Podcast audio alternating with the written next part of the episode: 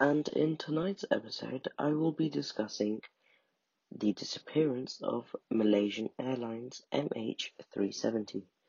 Today's date is March 9th, 2020.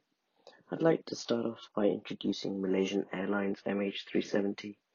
It was a scheduled and normal flight between Malaysia to Beijing, China took off in Kuala Lumpur, the capital of Malaysia, going to Beijing on March the 8th, 2014. So, six years and one day ago. Um, it was a normal scheduled flight, which was uh, carrying 200 and I think a total number of passengers 227, 10 crew members, and a pilot and a co pilot. The airline subsequently did not arrive in the capital of China, Beijing, and um, was soon after presumed missing. A significant amount of research and investigation was done um, by the flight data recorder, which wasn't found, um, and other navigational equipment equipped on the aircraft, such as the SATCOM and um, transponders. There's two transponders on that uh, variant of aircraft, which um, subsequently had been turned off, and uh, so far hadn't been reporting their position to the following um, satellite tower radar station. Sorry, at the at the airport uh, for, uh, closest by.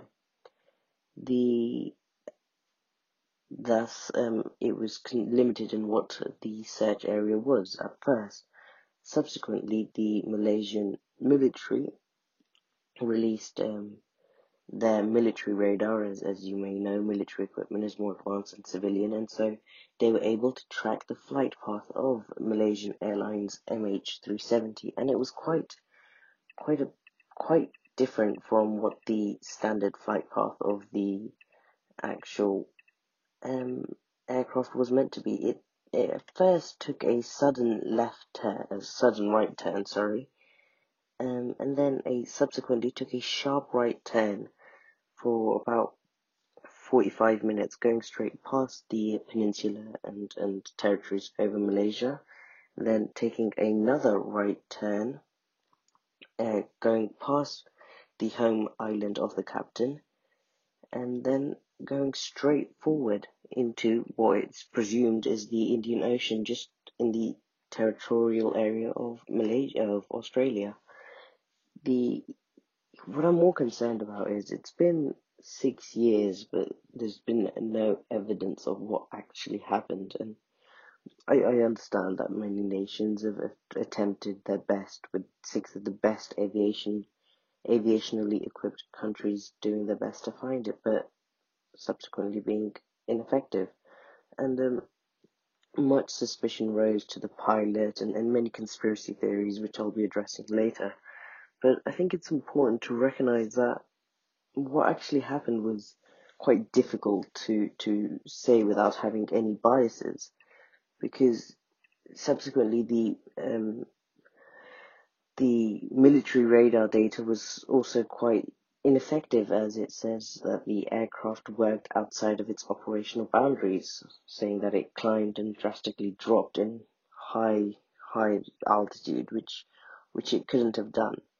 But um, what what is proven is that the flight path it took. It followed its flight path till about halfway between Vietnam and, and the regional islands of Malaysia then took a right and then a sharp left, a, a, such a significant left, in fact, that it would be incapable to be done by autopilot, which is something to be noted, and then took a, sud, a, a mediocre right and then a mediocre left following that. Um,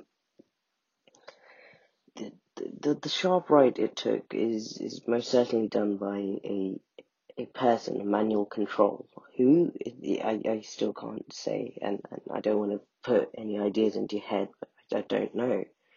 The the the other two turns which took place post the sharp turn, um, they both can be easily conducted via autopilot. But the question remains why?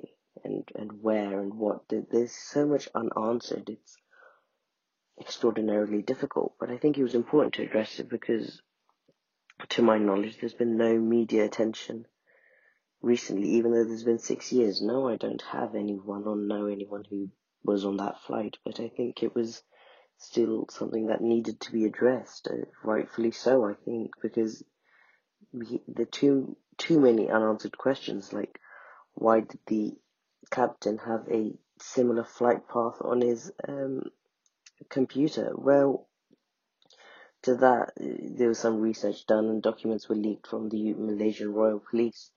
And it came out that although he had a similar flight path to what is presumed the MH370 flight, the one that went missing, has, it could have also been a variation of starting and stopping his simulation, just going along with the flow. Um, doesn't really prove anything because it wasn't done, the simulation wasn't done in one continuous stream, one continuous event like this flight took.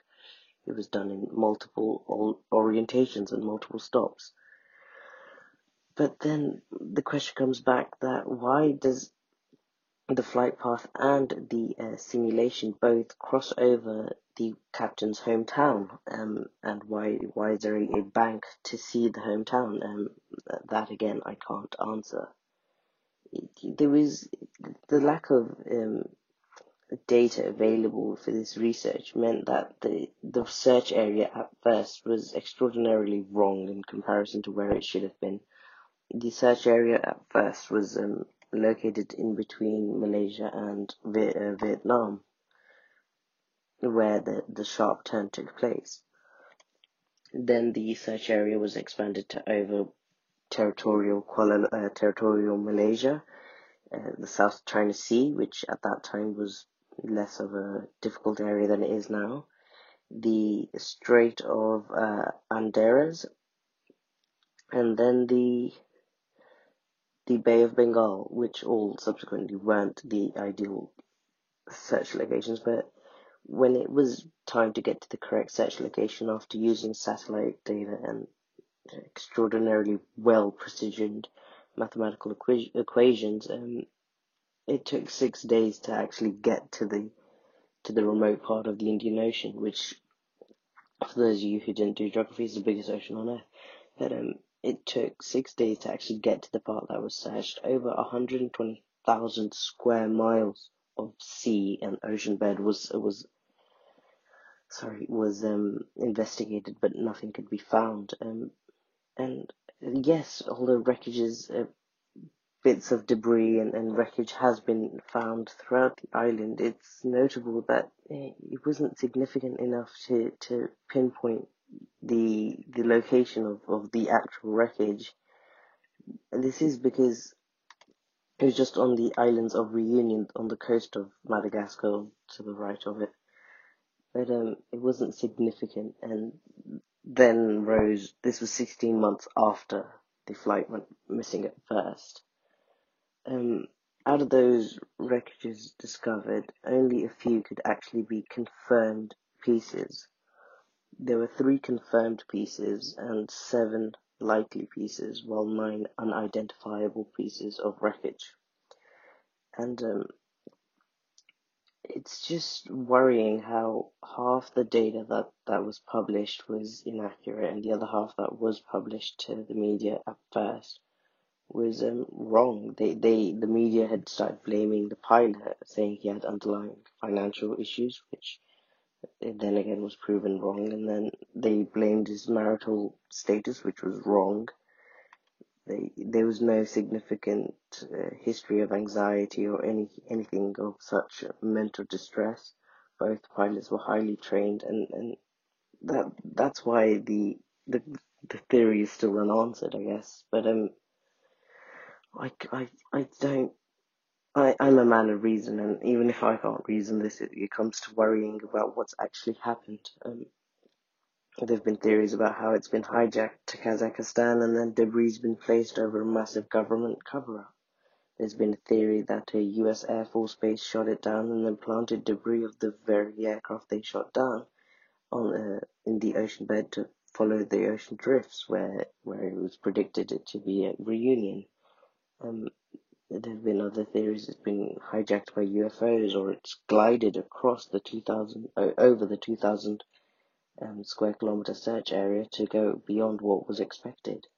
It's simply not known what the true origins are, and um, it's really unfortunate. I mean, I don't know anyone specific who was on that flight, but it's really, really unfortunate to know that such a advanced society like ours can still be perished by the unknown. And that's why I think my biggest fear is not knowing. Because what you don't know can kill you. And clearly, they don't know what actually happened to this aircraft, and so all all those on board are presumed dead or missing, which is extraordinarily unfortunate. And mainly because there's no closure and, and there's no answer. But um, what truly happened, I don't know yet. On the 9th of March 2020, I don't know what's happened. But um, maybe if if I continue this podcast, and like I most certainly intend to, maybe um maybe I'll come up with an answer soon. There've there've been numerous theories like Russia having hands in it for political gain and and also there's also been theories of hacking and remote controlling. Uh, that that, as we know, is also we've been told by the government, um, is not true. But then again, whatever you're told, you're you're meant to believe by the government because it's the hand that feeds you at the end of the day. But um, I don't want to I don't want to leave you guys on speculation that I think it was an inside job, but I don't know what to think. And with that unfortunate truth. I, I have to finish this podcast. It's been an absolute pleasure in trying to understand the mystery of the MH370 flight, but um, I have no answer for you guys. I hope you guys come up with your own answers, and, and I am most certain I've left many questions unanswered. Do forgive me, but um, take care and good night.